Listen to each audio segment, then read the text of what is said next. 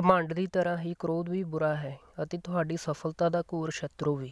ਜਿਸ ਤਰ੍ਹਾਂ ਸਮਾਜ ਘਮੰਡੀ ਆਦਮੀ ਤੋਂ ਸਵਾਰਥ ਵਸ ਜੁੜਦਾ ਹੈ ਅਤੇ ਸਵਾਰਥ ਸਿੱਧ ਹੁੰਦੇ ਹੀ ਉਸ ਨੂੰ ਠੁਕਰਾ ਦਿੰਦਾ ਹੈ, ਉਸੇ ਤਰ੍ਹਾਂ ਕੋਈ ਕ੍ਰੋਧੀ ਵਿਅਕਤੀ ਵੀ ਸਵਾਰਥ ਵਸ ਹੀ ਜੁੜਦਾ ਹੈ ਅਤੇ ਸਵਾਰਥ ਸਮਾਪਤ ਹੁੰਦੇ ਹੀ ਉਸ ਨਾਲ ਸੰਬੰਧ ਸਮਾਪਤ ਕਰ ਲੈਂਦਾ ਹੈ। ਇੱਕ ਗੱਲ ਸਦਾ ਯਾਦ ਰੱਖੋ ਕਿ ਸਫਲਤਾ ਲਈ ਤੁਹਾਨੂੰ ਸਹਾਇਤਾ ਦੀ ਦਰਕਾਰ ਹੁੰਦੀ ਹੈ ਕੁਝ ਅਜਿਹੇ ਸੰਯੋਗੀ ਤੁਹਾਡੇ ਕੋਲ ਹੋਣੇ ਚਾਹੀਦੇ ਹਨ, ਜੋ ਨਿਰਸਵਾਰਥ ਤੁਹਾਡੇ ਨਾਲ ਜੁੜੇ ਹੋਣ ਅਤੇ ਤੁਹਾਡੇ ਸੰਯੋਗ ਤਨ ਅਤੇ ਮਨ ਨਾਲ ਕਰਨ। ਤਨ ਅਤੇ ਸਾਧਨਾ ਤੋਂ ਇਲਾਵਾ ਜਨ ਸਹਿਯੋਗ ਦੀ ਪੂੰਜੀ ਵੀ ਤੁਹਾਡੀ ਪੂੰਜੀ ਹੈ।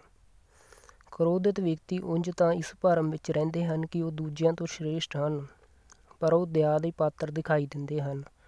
ਉਹ ਆਪਣੇ ਹੱਥਾਂ ਨਾਲ ਆਪਣਾ ਨੁਕਸਾਨ ਕਰਦੇ ਹਨ ਕਈ ਵਾਰ ਤਾਂ ਕ੍ਰੋਧੀ ਵਿਅਕਤੀ ਨੂੰ ਅਜਿਹੀ ਹਜਾਨੀ ਉਠਾਉਣੀ ਪੈਂਦੀ ਹੈ, ਜਿਸ ਦੀ ਭਰਪਾਈ ਕਰਨਾ ਮੁਸ਼ਕਲ ਹੋ ਜਾਂਦਾ ਹੈ।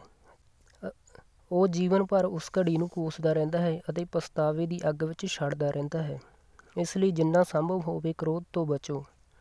ਇਸੇ ਗੱਲ ਨੂੰ ਚਾਣਕਿਆ ਨੇ ਇਨ੍ਹਾਂ ਸ਼ਬਦਾਂ ਵਿੱਚ ਹਜ਼ਾਰਾਂ ਸਾਲ ਪਹਿਲਾਂ ਜ਼ਾਹਿਰ ਕੀਤਾ ਸੀ ਕਿ ਨਾ ਸਮਝ ਕ੍ਰੋਧ ਰਾਹੀਂ ਆਪਣੀ ਹੀ ਹਾਨੀ ਕਰਦੇ ਹਨ।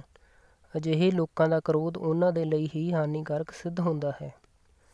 ਮਹਾਤਮਾ ਬੁੱਧ ਨੇ ਕਿਹਾ ਕਿ ਜੋ ਵਿਅਕਤੀ ਮਨ ਵਿੱਚ ਉੱਠੇ ਕ੍ਰੋਧ ਨੂੰ ਦੌੜਦੇ ਹੋਏ ਰੱਥ ਵਾਂਗ ਜਲਦੀ ਰੋਕ ਲੈਂਦਾ ਹੈ ਉਸ ਨੂੰ ਮੈਂ ਸਾਰਥੀ ਸਮਝਦਾ ਹਾਂ ਅਤੇ ਕ੍ਰੋਧ ਅਨੁਸਾਰ ਕੰਮ ਕਰਨ ਵਾਲਾ ਸਿਰਫ ਲਗਾਮ ਫੜਨ ਵਾਲਾ ਕਿਹਾ ਜਾ ਸਕਦਾ ਹੈ।